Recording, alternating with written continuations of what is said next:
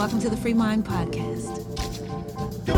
Are the stars out tonight?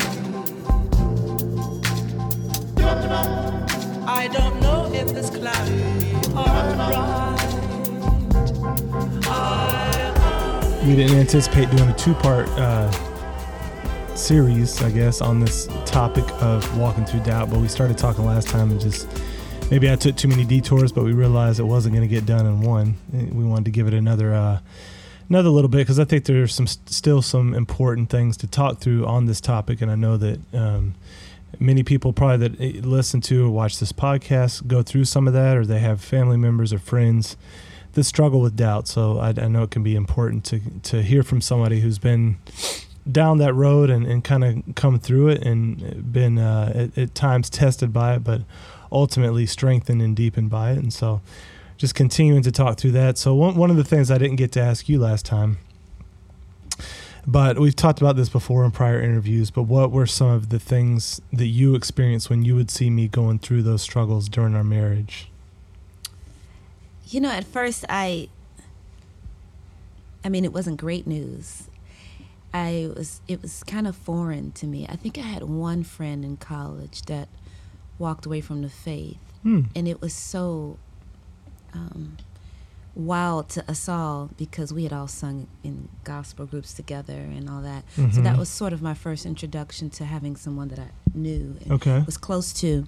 But with you, it was. Um, it seemed I don't know, just kind of wild at first, and that's like my initial thought was, "You doubting God? You sure about this?" I mean, we don't doubt God, do we?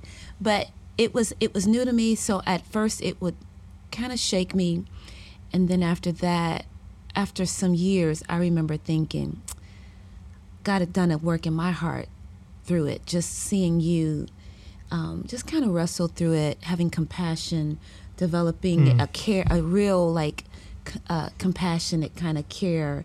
And then we actually, I thought this was really healthy. We would just talk through things. Yeah. When you started sharing with me your thoughts, I was like, okay, I get it. I think, I think I get it. And I felt like you felt more comfortable when you felt that I wouldn't run out of the house when you would say yeah, things like that. yeah. So. We talked a little bit about that last in, in part one with just having a safe space, you know, Yeah. to to think through these things. I- and um, yeah. I think I, I do remember a couple specific occasions when it was you would ask me to share, and I don't know why, but it would it'd be so hard to start sharing that process. Um, but once I would do it, it was like while we were doing it, it, it a weight would lift off my chest.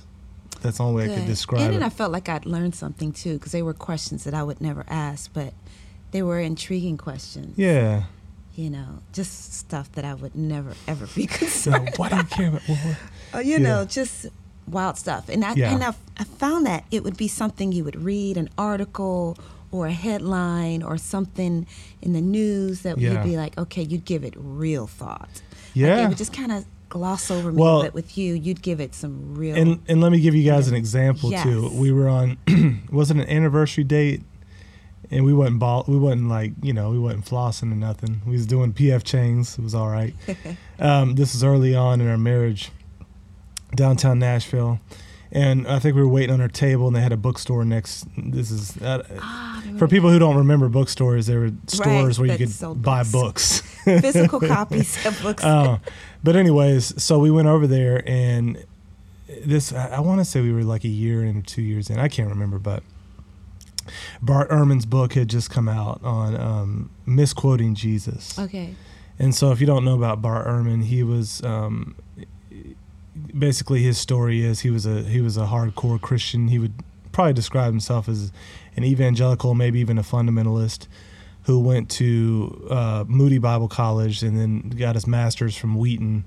Went on to I think it was Princeton to study under Bruce Metzger, who's one of the leading um, New Testament textual critics of the time.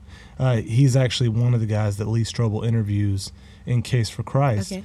Um, so Bruce Metzger is, you know, he was a Princeton professor, still a believer. He was he, I think he passed now, but he was a Christian. He probably didn't hold to like inerrancy as typical evangelicals would, but I think he was a relatively orthodox um, evangelical Christian. Okay. Bart Ehrman studied under him. And some during the course of his time studying at Princeton, I believe, he walked away from the faith and said he could no longer believe. And for him, it all it all basically hinged on biblical inerrancy because he felt like the Bible did have errors. Um, he felt like he couldn't believe basically the central truth claims of Christianity anymore.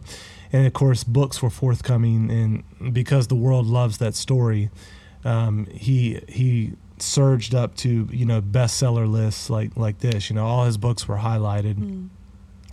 It's kind of the way the world works, right? Like it, they, if you if you have the right narrative, you have the right story, they're gonna they're gonna push you up to the top. And um, Gary Habermas, in fact, used to say his wife told him if he wanted to start really selling books, he probably should become an atheist, and then people would really start buying his books too.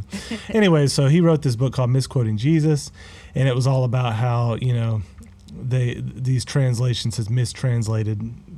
It, it had a, it had a bunch of things, but at the time um, when I looked at that title and I looked at the back of that, I remember before it, it messed my whole night up.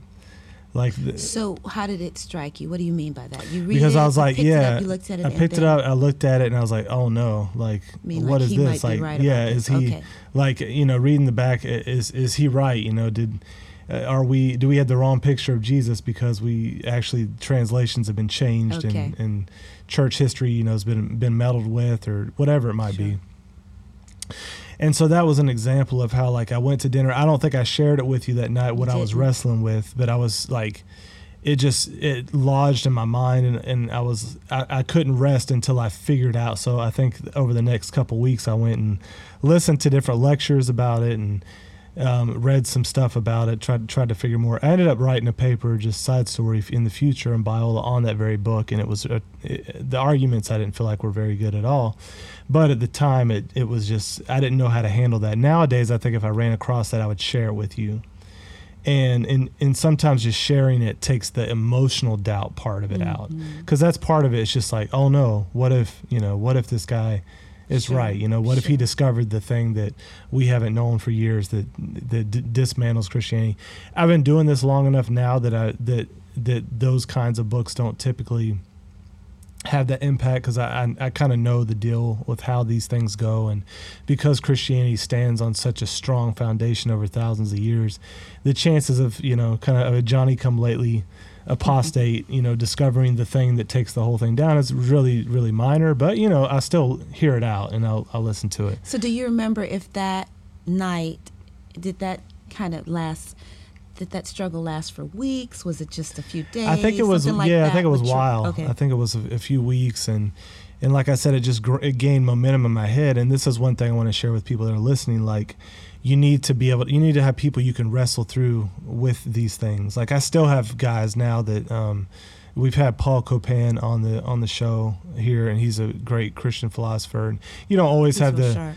the um you know we don't always have the benefit of having people like that and i didn't either but you know lately he's been allowing me to kind of like bounce stuff off him if i get stuck but even if not him like there there are good pastors there are great apologists there's people online now that you can reach out to and they'll connect with you that way uh, and then friends and pastors that are thoughtful um, that, that are willing and a lot more people are equipped thankfully in this area now than when back then when i was going through it that wasn't as Yeah. kind of popular. It wasn't into the mainstream church, and so I would just encourage you to get it off your chest to talk with people about it. Because just doing that, even with Nerva, like she, you weren't necessarily like answering those questions for me, No. but just being an ear and just being able to express it. That's an important point too that I learned from JP. He said one of the things about emotional doubt is they li- they live in vagaries.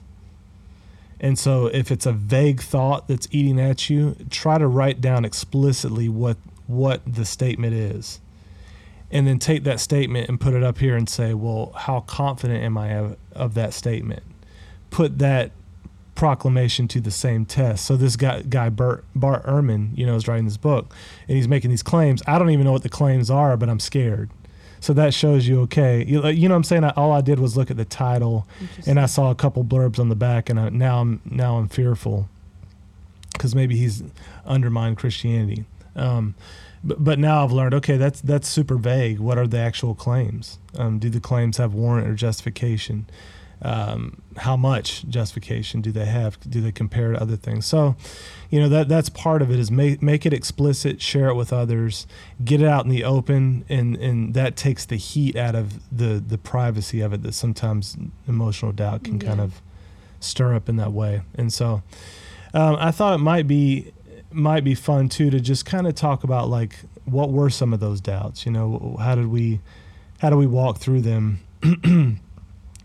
and I mentioned this last time. So you have you have um, you have the obvious ones where where you're learning in school. This is a big part of it. People don't understand that um, the education system as it is. I think they're understanding it more now because they're seeing the way that they're trying to bring in the CRT Okay. and they're trying to bring in these crazy um, sexual anarchy ethics, if you want to call them ethics in quotes. Um, trying to teach them about drag queens and all, all this stuff. You just did a paper on this stuff too. Mm-hmm. Um, people are starting to see the craziness in the education system, but I think the the mistake that some people might be making is, oh wow, it's getting crazy Yeah. while not understanding it was actually like John Dewey, I think in the early 1900s, who was a, an avid atheist who crafted the modern Amer- American education system along with others with the with the explicit goal to get rid of religion, to get rid of kind of biblical Christianity out of the thinking in the in the population. And so the, the later edition of the Marxist features came from other schools of thought, the Frankfurt School, others other things, Her, Herbert Marcuse, these guys. But the foundation for godlessness was already there, and it comes across in ways that are it can be even more dangerous than the overt stuff because it comes across in ways that are less um, noticeable. And so it's the way you talk about the human person. It's the way you describe psychology. It's like it's the things that are unstated that come in that, that go past your critical faculties and they start to shape the way you see reality. Uh, the way we see knowledge, our metaphysics, what is the nature of being, all those types of things. They're, they're all built into the package of secularist education. And so by the time you get to like biology, you've already accepted a lot of these presuppositions. And so it's easy then to walk into just kind of accepting without thinking that science. So I'll give you one example scientism is one of the basic um, epistemological features that we receive in American education. And that's b- roughly the idea that the the only or at least the best way to know things is through the scientific method right? So they don't they don't necessarily state that outright in our schools but that's that's it's it's at the presuppositional level of everything they teach. So you know your mom and dad say this but science says. Mm. you see that now like you know and it's funny because we've we've seen what quote unquote science, science. basically We're steered by science. politics does. Um, but you know the, they're saying trust the science. And and what they mean is like eh, they- they're not even saying what the science is. What's the double blind study behind mass for instance or the vaccines? We, we don't know but trust the science. Trust this figurehead of fauci yeah. and the cdc and the who and so um, that's that's meant to be that that that comes like on the foundation of this thing that says science is the way we know things. And so if you don't stop to think well is that claim itself a scientific statement. Mm. well actually no i don't i don't know how you would test that through the scientific method. You don't you don't take the the statement science is the only or best way to know things and put it in a test tube for instance or come up with a scientific hypothesis and do deductive studies on did that you know produce the results I was expecting or it's it's not that kind of thing. It's a philosophical statement. So now we've got another field, field of inquiry we've got to consider oh so we can have knowledge. In fact what underpins science is philosophy.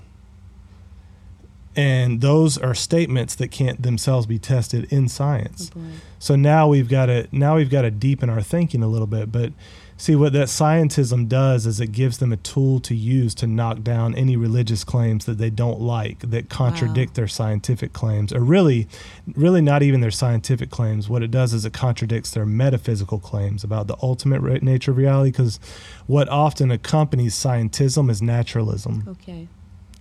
Naturalism being the view that the universe or nature is all that exists. So it's a it's a form of atheism, just saying the, the, the universe or the multiverse that is the ultimate reality. And the way we come to know things about reality is only or primarily through science. Does that make sense? Yeah. So that that's your that's your metaphysics is naturalism, your epistemology is scientism. So those things are coming to us in the education system for many Mm. years. And what that does, so now when you present a science book that says you evolved from these primates, now you this is presented as knowledge and you go back to church where those same church people were indoctrinated in that same thing and what they will what they tended to do back then was say well that's that's man's knowledge we have belief I just believe by faith. You'll hear Oh, him say boy. sometimes. So I accept the Bible um, Mm. just kind of out of a blind leap. So what what they have accepted in essence is this kind of knowledge as opposed to faith, or science as opposed to faith, or you know um, they they sometimes will protect themselves from the secular quote unquote by retreating into the sacred, and the sacred is a place where we believe things but we don't have knowledge. Yeah, we just So all that. Oh, underpins. Wild. So uh, I think one of the primary things too I've heard, the, the primary fields that friends have gone into that ended up deconstructing was psychology. okay. Why do you think so? Yeah, so the part of the reason I think that happens is they're studying human persons, and, and when they're studying their psychology classes, it has presuppositions about anthropology, the, the nature of human beings. Those presuppositions will often run along the lines of naturalism. So human beings are just physical, uh, complicated physical objects. Um, if if psychology allows for something like a mind or soul, typically those those things just run on top of our physical bodies, which is why they'll be quick to prescribe, you know, physical kind of big pharma pills. Um, is Yeah. is is the primary or only way to fix something because we're basically physical anyway. So just you know, pres- prescribe these things, and and not to say that those things aren't ever helpful, ever appropriate. Again, uh, J.P. Moreland's book, um, dealing with overcoming anxiety, is helpful because he talks about the holistic approach to healing that will sometimes include medication. Mhm. But if all you have is um, physical persons, then religion at best becomes just a way to help you cope. Um, so they'll, they might even recommend like get involved in a church, but it's toward the end of just self care. Um, they they they will typically you know talk about if you try to bring quote unquote religion or Christianity into the realm of knowledge, they won't allow that. Like it's just it's they'll explain away things like experiences with God um, is just kind of psychological phenomenon or, or healings is psychosomatic stuff like that. They'll Okay. they any claim that the supernatural is real and can be known will be uh, probably not even explicitly dealt with, but it's just assumed to be false because the major contributors to modern psychology, like Sigmund Freud and uh, Carl Jung, a lot of these guys were atheists in their presuppositions. I'm not sure about Jung, but I know for um, Freud, for instance, assumed atheism was true and then tried to explain religion on the basis of you know wish fulfillment and those types of things. So if you're starting with that in the background of all your theories, your theories are going to be built on that faulty foundation. And some of the theories might have some truth in them because they're still going to be tied loosely to empirical information that they're studying, but they're going to be infused with all this falsehood because it's built. You can't build something on a faulty foundation and be strong. It's still going to be weak. And so what they're going to be what what I've seen these friends do is they start to psychologize everything. Um, and they start to see through the lens not of biblical psychology but a secular psychology with, without knowing they've made that shift. And what that does is it sets them up to start seeing the Bible is like it's it's a it's merely a product of human you know thought or ingenuity at a time and and they might even think that man some of these you know biblical ideas about being anxious for nothing and praying through everything oh that's simplistic you know that's um, that's or they might they might think that some of the ways things that Paul taught for instance were harmful to women Mm. um, and that you know they'll they will lift up this version of self care that's based on secular principles, and then start to to give that more authority than the scripture. once you once you've done that, yeah. you've seen that. Once you've made that that process, it's just a matter of time. Like the dominoes begin to fall. Because if you lose biblical authority, it's difficult to maintain Christianity after that point. Oof. It's just a matter of ch- of walking the logic through. Okay. And so, what what when I when I encountered biology, for instance, um, and I was being taught this stuff, it was always in that context. Like you know, religious leaders think this, but here's what we know from science. There was a warm pool Wow. in the early uh, Earth, um, you know, where likely you know lightning struck and and it you know somehow basically sparked a life form and that began to propagate and, and spin off and mutations and natural selection and you know this whole thing. And here's these bones that show it. And so again it's not that you can't have a debate about what is the best way to see the development of creation. What it is is that smuggled in presupposition that science gives us knowledge while theology and church gives us helpful myths Hmm. and beliefs that just kind of help us get through life a little better Gotcha. now, if you get that, if if you don't if you don't if you don't get that at the root, you'll forever be messed up in in your pursuit of knowledge. Gotcha. Does that make sense? Yeah, it's because it, contradicts the Yeah. Christian worldview. The the idea of what a human person is, its origins. Yeah. So either God created us and knows best how we um, are made whole or come to be, be Yeah. human, flourishing persons, or we are just a product of our environment. We are just to do the best we can with behavior modification or um, just take this pill and it has nothing to do with the spiritual formation of the person, right? We have the Bible has things to say about our minds Yeah. and our character as it relates to um, addictions and brokenness Yeah. And even family and how to how to really flourish Yeah. families and so so I So it has that. all those implications, and you think of like um, even debates about you know how do you discipline your child. Yeah. So if you've already bought into to the presupposition that psychology is going to give me real knowledge, while the Bible just use it where it's good for self care. Mm. wow Then, Yeah. where, if the Bible says to discipline a child, or, or even sometimes, it, I don't know if they'll uh, kick us off YouTube for saying, but it, even sometimes that you would spank a child, yeah right? yeah yeah Um, um, yeah, the child. rod, spare the rod, spoil the child. You know, there is that um, element that if if you've already adopted that presupposition, then you won't even you won't even wrestle through that and, Yeah. and say, "Wait, well, is that what the Bible meant?" You won't really care because you'll say, "No, psychology gives me knowledge about how to Mm. best raise my child," and the Bible doesn't. Whereas a biblical Christian, what they'll do. What, what we'll need to do is wrestle through that, like say, okay, what is the Bible in a careful exegetical way? What does the Bible have anything to say about that area? And um, are there contradictions to that in the, the realm of psychology? If so, I'm in coming to an integrated worldview. I want to put the to the test. Like, why did they say that in psychology? What is that based on? Um, is that based on good empirical research? And if it is, then I'm going to have an issue of just kind of wrestling through that. Is am I sure my Bible interpretation's right?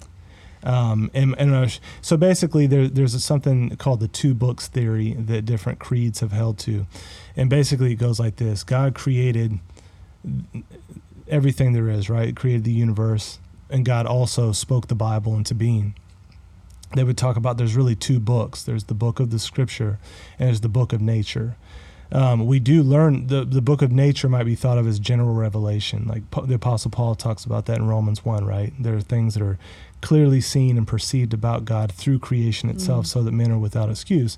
Um, the heavens declare the glory of God. Like there's a kind of speaking that the universe does. There's a kind of thing that we can discover um, because we're made in God's image. We believe that through science, um, through study of the various um, areas that He has created, we can actually gain genuine knowledge. Hmm there are times when what we think we've discovered about that book of general revelation might conflict with our interpretation of scripture right?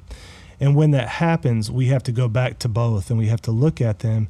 Now some people will say well you always because scripture is more clear you always kind of you always give the edge to that. And that and that's a that's a fair point and that's a deep discussion But what I'm talking about here is not so much the scripture itself, but the interpretation. Okay. Because that there is the science, the hermeneutics Mm-hmm. um, is the science of interpreting the Bible. And while the Bible, we would hold the Bible to be infallible, we wouldn't say the same about our hermeneutics necessarily. We'd say, yeah, it's possible for us to misunderstand. There's some things in Scripture that are clearer than others, but I would say there are some things in general revelation that are clearer than others as well, mm-hmm. like two plus two equals four necessarily. Mm-hmm. Um, or that if P is taller than Q and Q is taller than R, then P is taller than R. Mm-hmm. Yeah. Like that that syllogism to me is is clear. The fact that you're sitting right here right now, I don't Yeah. learn that from scripture. I'm learning it through sight, but that's a clear example to me. And there's some things in scripture, like you might think of um, eschatology, for instance, that, that are a little more complicated, right? And so some things I think from general revelation we might know with greater certainty than we might know from interpretation of scripture. And you could hold that view and still hold to sola scriptura that it's the final authority for faith and practice, and that the Bible is the greatest authority. Um, but w- when wrestling through the two books, you sometimes th- that's part of what the wrestling of doubt would be. Okay. So there still is a good question, even if you. So if you going back to my original example, and breaking through the scientism, now I see that that that theory of epistemology is false. It it philosophically can't stand. It's false on many many counts. One, as I already showed it, it's self refuting. So if science is the only method of knowing anything, then I can't yeah, know that, that. statement to be true because that's not based in science. So it's self refuting, but it also is too limiting. We know that we know things outside of science. And I'll give you a few examples that aren't known by science. Um, two plus two equals four, necessarily. That's a mathematical truth. Um, you know, you can you can learn it as a kid based on putting two sticks with two sticks, but the the truth that two plus two equals four, as a metaphysically necessary truth, that's um, it's it's wired into us to understand. We're we're aware of that that that is true, and it's not based on scientific method or empirical reasoning. Um, my memory beliefs, right? So I have memories of what did I eat last? I, I ate some uh, roast beef from Cracker Barrel.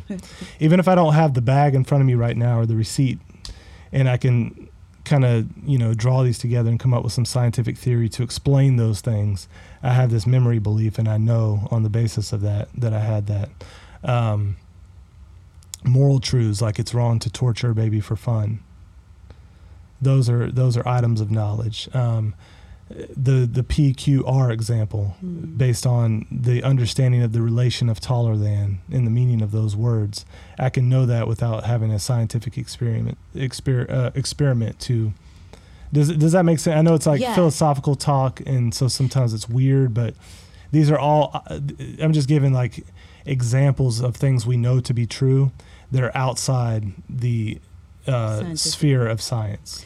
So when a person, if you identify a person having intellectual doubt, like Mhm. yourself, is it unwise to, um, in being a good ear, being a good friend, and providing good community? I guess not unwise, but because you mentioned that you had experiences with God and you Yeah. felt they were real experiences with God, but yet you struggled and doubted. Is it helpful to still direct a person to the scriptures or to direct them to the specific answer to what the source of their doubt is? Did you Mm. engage with God during the doubt and that was helpful, or you just had to kind of seek um, answers to those specific struggles? Yeah, Or I guess that would be tailored to the person. I'm wondering. that's a great Can question. you pray I to? think, you can pray to a God that you doubt. God is God. He's real. Yeah. Um, Well, I know. I think. To, yeah. Go ahead. I think doing it in the context of prayer is actually key as well. Okay. Just so, just how I was talking about sharing it and doing it in community, Okay. finding mentors or even just people you could talk to about it.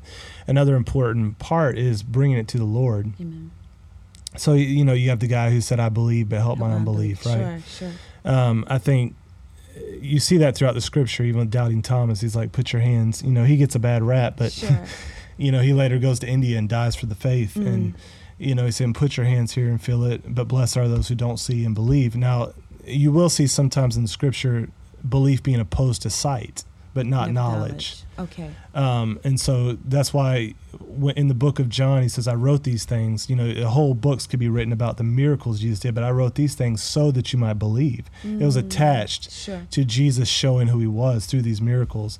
And we now believe, you know, the class I was talking about with miracles, the testimonial witness of the apostles still works for the resurrection in history because Yes.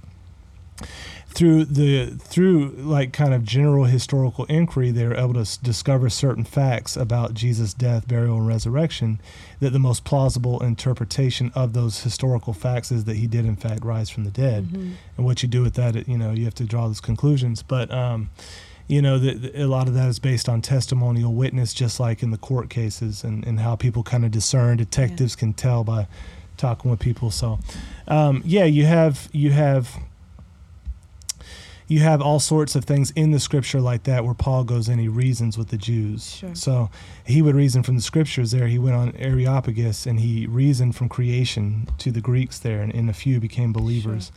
Um, I think you have to. Somebody once said that apologetics is more of a. It's an art as well as a science. So it takes a lot of wisdom in knowing yeah. how to um, how to respond to someone. It's a case by case basis, and you really have to kind of know the person. I think. Yeah. Um, does that make sense? Sure. And so, in, in another definition here, but Dallas Willard used to define apologetics as. Um, uh, see if I can remember this. He said, "The use of reason in submission to the Holy Spirit to lift the burden of doubt off the honest inquirer." Oh, that's good. Honest, And so. Yeah, so you will meet some people that aren't honest inquirers. What, what were we going to say though? What's that prayer he said to God, if you're real, help my soul. Yeah, he said he- you know, you have this- prayer. You have the sinner's prayer, prayer. and he said, but many people have been saved through the atheist prayer, Which and is- that's God, if there is a God, save my soul if I have a soul. So yeah, that's good. And so- good prayer. Yeah, um, yeah. I think so. So if you're you're working with someone that's having doubts, I, I always ask a lot of questions. I try to figure That's out good. You do. what kind of doubt are they having. First of all, you know, are are they an honest inquirer? Because what what you're going to do if you give someone a lot of books and a lot of material that's not an honest inquirer, they might even think they're honest, but they are in the volitional doubt category. Mm, Um, is they're just going to tangle themselves up more with a bunch of more complications. So they're going to become a more complicated doubter yeah. because it does actually have a lot. This is where this is where I think the reformed theologians are really helpful in understanding the depravity of man and how it even affects the intellect. Because I think sometimes we think we're kind of these neutral observers and we're like, yeah, I would believe in God if he gave me the evidence. But the scriptures actually talk about the opposite of that. And in, in Romans 1, again, he has given us the evidence Yeah. like so that no one has an excuse. But what does he say we do? We suppress it in unrighteousness. Yeah. So to find truth, you have to really be you have to be a seeker uh, of truth and you know the, the the the reformed person will say that's just you know God unilaterally would gift you with that desire to know the truth and that's part of his grace. I think the Arminian side would say it's more of a dance where yeah God starts the process but you have to respond. Um, you know he is the the initiator but it's up to you whether or not you respond to that and the more you respond the more he gives you the more you know Mhm. so that's Yeah. kind of the, the, the a rough like generalization of the camps there. But either way, I think it is true, biblically speaking. If you seek God with all of your heart, Dallas would say He will find you. Mm, So that was that weird tension and mix there, right? If you seek Him with all your heart, He will find you. Um, because um, He says the Spirit Lord roams the whole earth, you know, looking for those who is it will, would worship Him or would seek Yeah. after Him. Um, and so the idea here is that God has given us enough so that without excuse, but He's given us enough room so there does require seeking of Yeah. truth. And you do have to be the type of person who wants to know the truth and is being honest and, and is willing to um, go through the process of it. It's not like an easy, quick fix because if someone's just looking for, like, man, I just want a quick answer so I can go back to my life and feel better, that's not what the invitation into this is. It's actually an invitation to, re- it really is wrestling. Like, it's, it's a hard wrestle, like Jacob Yeah. wrestled with God. And you typically do come away with a limp Mm, um, because some of these issues are, are hard. And, and what I was starting to get into with the two books thing is some of the issues are complicated. okay. And so, even with evolution, I've kind of been all over the spectrum with that issue because, you know, once you get rid of the scientism, you still have to wrestle with, well, man, there are these weird bones that seemingly is like between human and apes. And there are these things that suggest like an ancient universe. What do I do with those? How do I interpret Genesis 1? Um, is the best or only interpretation young earth, or is it, you know, would it would a you know a 14 billion year old universe fit with that? You know th- th- those kinds of questions don't automatically go away and are automatically solved just when you get over the scientism that's that's the major yeah. problem. You still have to wrestle through and, and there are great books on that stuff. It's odd because when i first got into it i kind of ran the gamut. I, I became super attracted to hugh ross. I was reading Okay, all of hugh ross's stuff um, with reasons to believe and he was an old earth creationist. So they you know they had a high view of scripture but they thought the best way to understand the days in genesis were long eras. Okay. and um, they still believed in special creation of human beings but they believed that god did it over these you know millions of years in essence and that human beings he created in a relatively recent period. I, I can't remember where um, one of my profs put the human beings it, it was somewhere between 40000 years ago and 90000 i can't remember for sure but anyways, I became real attracted to that. Then I was kind of attracted to the Biologos crew that was um, Francis Collins, and um, they were theistic evolutionists. So they would say that God created through the evolutionary process, that it was His upholding of those. Uh, characteristics that he built into the initial Big Bang that he brought about human beings through that process, and you can understand it with by analogy of like, you know, you, we believe that God creates human beings in the womb. You know, we see the psalmist says, you know, I was formed, you know, Mhm. before. Yeah, yeah. and I, I forget exactly how it's put, but he talks about putting us together in the womb. However, we also have a scientific description to that process that seems to run based on mechanisms that are in place. It doesn't require divine intervention, for instance, right? So, the theistic evolution would evolutionists would say it was similar to that. Like we could Mhm. describe God as doing it and use theological language, but he's doing it through secondary causes Okay. of these um, this system he set up in the beginning with these inherent properties that could through what we call you know mutations and natural selection could develop progressively into his image bearers without him divinely intervening Hmm. now there are there, not to get it too far off track there are biblical issues with that then that arise Right. like pre-human death for instance for both the old earth view as well as the theistic evolution view um, but as well like when do you draw the line between you know adam's parents which they would have on theistic evolution Ooh. and and him with the image of god and what is that difference um, if there was and why was it a big deal then for adam to die if his parents were already going to die you know the, all the all the hominids oh alive. gosh. So you know you you do run into to some theological issues with that. Mm. Um, I think it's I think it's possible to be a theistic evolutionist, but I, I do agree with J.P. Moreland that it tends to erode confidence in the biblical um, Yeah, witness, yeah, and and and it does like. Yeah, I, I, I, I- I've come to see it as more problematic, and I and I, I I'm not as convinced of it either on a scientific point of view that it does the best job. So I think there are theological and scientific problems with it. Um, I'm actually, oddly enough, coming. I'm kind of coming back to a young Earth perspective, giving it another chance. Like at, one point, I, I was reading the Henry Morris stuff and other guys, and I didn't find it super convincing. But there are new school young Earth creationists that I think are bringing some good arguments up, both biblically and scientifically, and in trying to wrestle and come together to a like a an integrated Christian worldview. We we we do want to look at both of those things, and and I'm just giving that as an example of how you do that and how you wrestle through these areas of doubt. Um, so yeah, we could. We, I, I, it'd probably be good to do an episode just on the science of it later. But where where I've come now, um, I don't know how how long we've been in this journey together, but well, we celebrated 16 years last month, and so I, I want to say maybe five years into our marriage, I got to a healthier place. Mhm. So it's at least been 10 years. Me too, because Yeah. you know it affected me in the beginning. Um, a little bit of, not full on fear, but just a little bit of worry. But Yeah. after a while, because it would be a look in your eye and just a wrestling on your face, and I'd look at you and I was like, after a while, I said, okay, God's working something else out in him. Yeah. God's got him. And I just begin to trust the walk because I think it's, it is important or uh, you brought up the point of being an honest seeker. And I Mm. just trusted that you're seeking as you sought it, that God would find you. And Yeah. that at that point, I think you had more community and more um, people to call on when you Yeah. had those um, deep questions that caused you to kind Yeah. of struggle a little bit. So, and then I got, I think I got deeper in my faith too, thinking For about sure. those things, and, and I was like, wow, that's kind of cool about God. I never thought about that, but um, so yeah, I think I, it definitely has deepened my faith that Mm. my my and and just um, made my understanding of God a lot more fascinating than just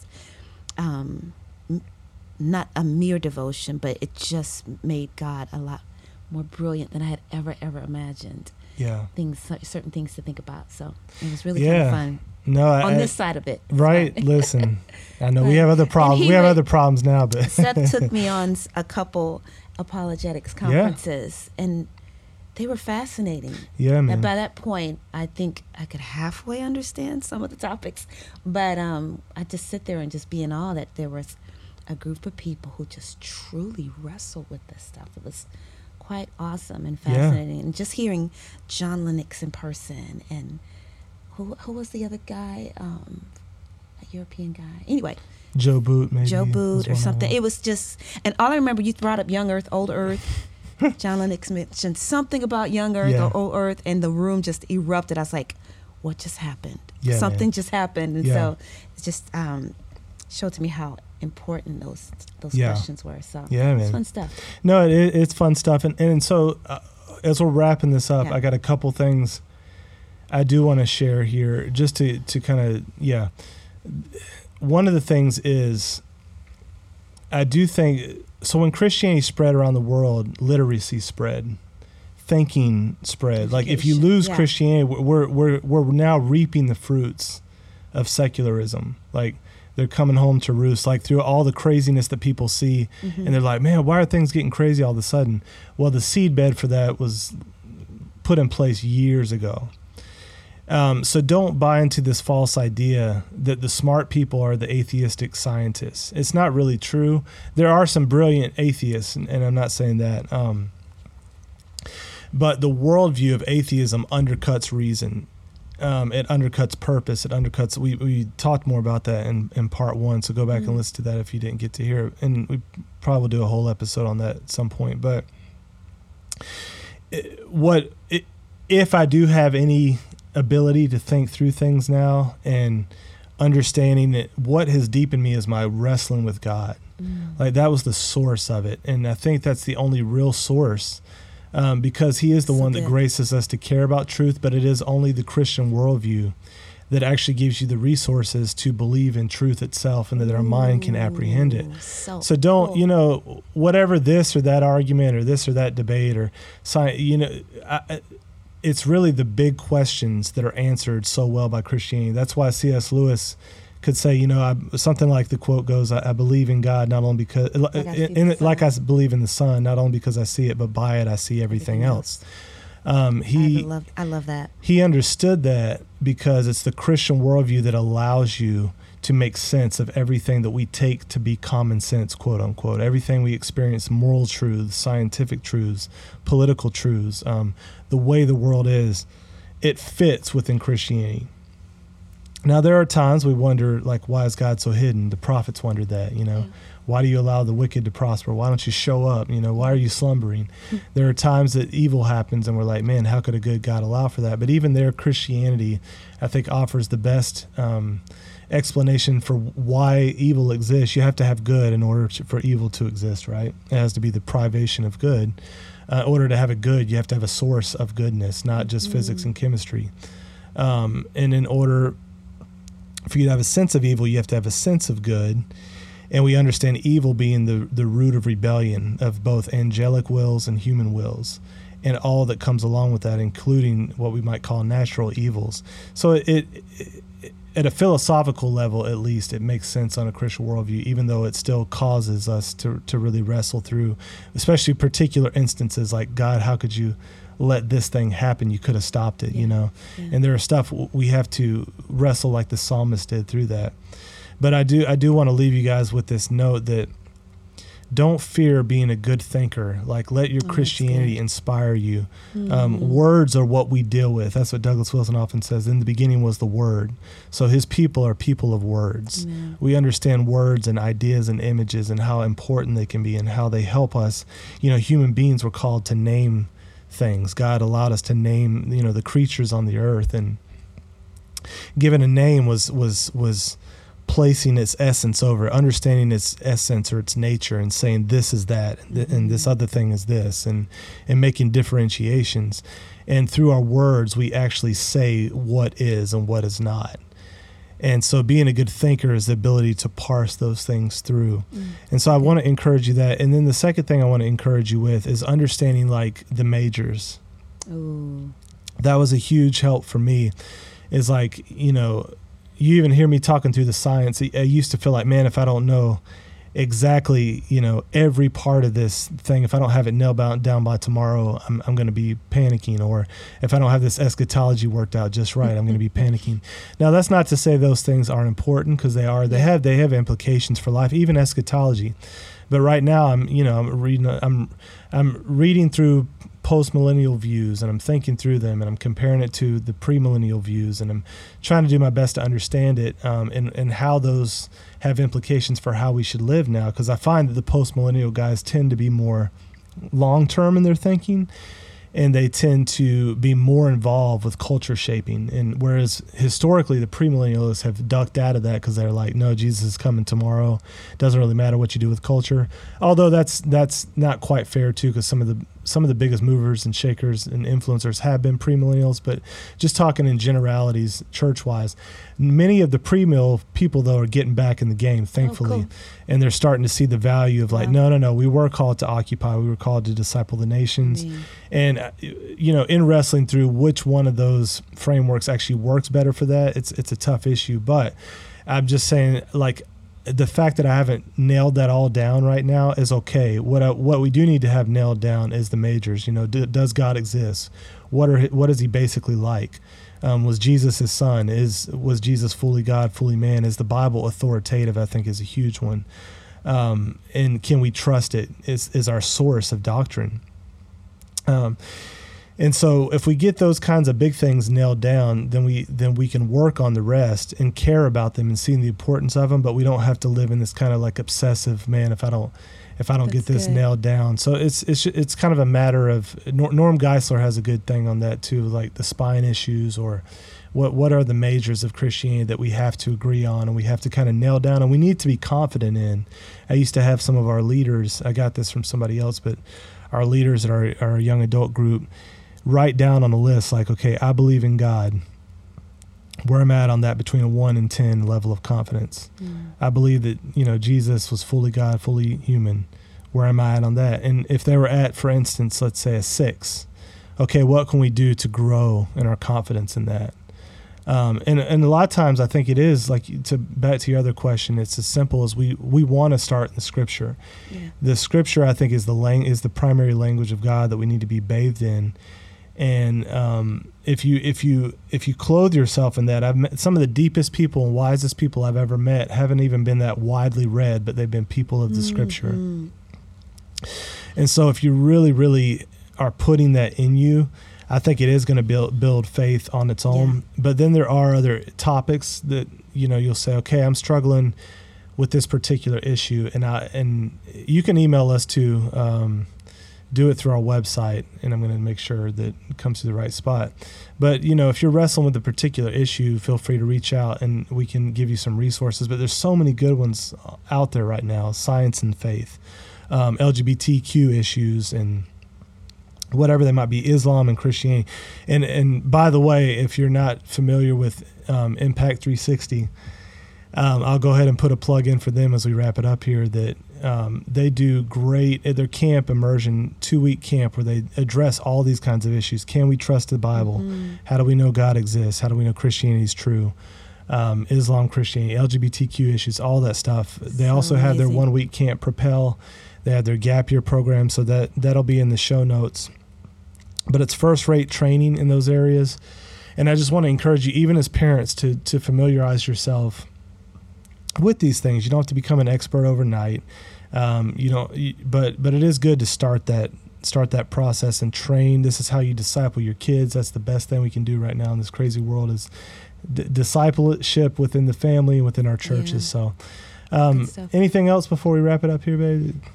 Mm, no, I think you touched it. I think um, in this day and time, knowledge of God is probably Mm. is the most important knowledge man could have, and where I think we've been silent as the body of Christ. The the culture is shouting out loud its answers Yeah. to those big questions, and so I think um, if if you're a youth pastor or you know just all Christians, all brothers and sisters in Christ, let's be people like you said who are um, not afraid to Yeah. to dive in some of these topics, talk about them, make room for them, and, or become a person who is well learned or studied and mm-hmm. mm. is just really full of the spirit to be able to speak the God's truth concerning some of these topics. So good stuff, yeah. love. Thanks, Thanks for sharing your testimony.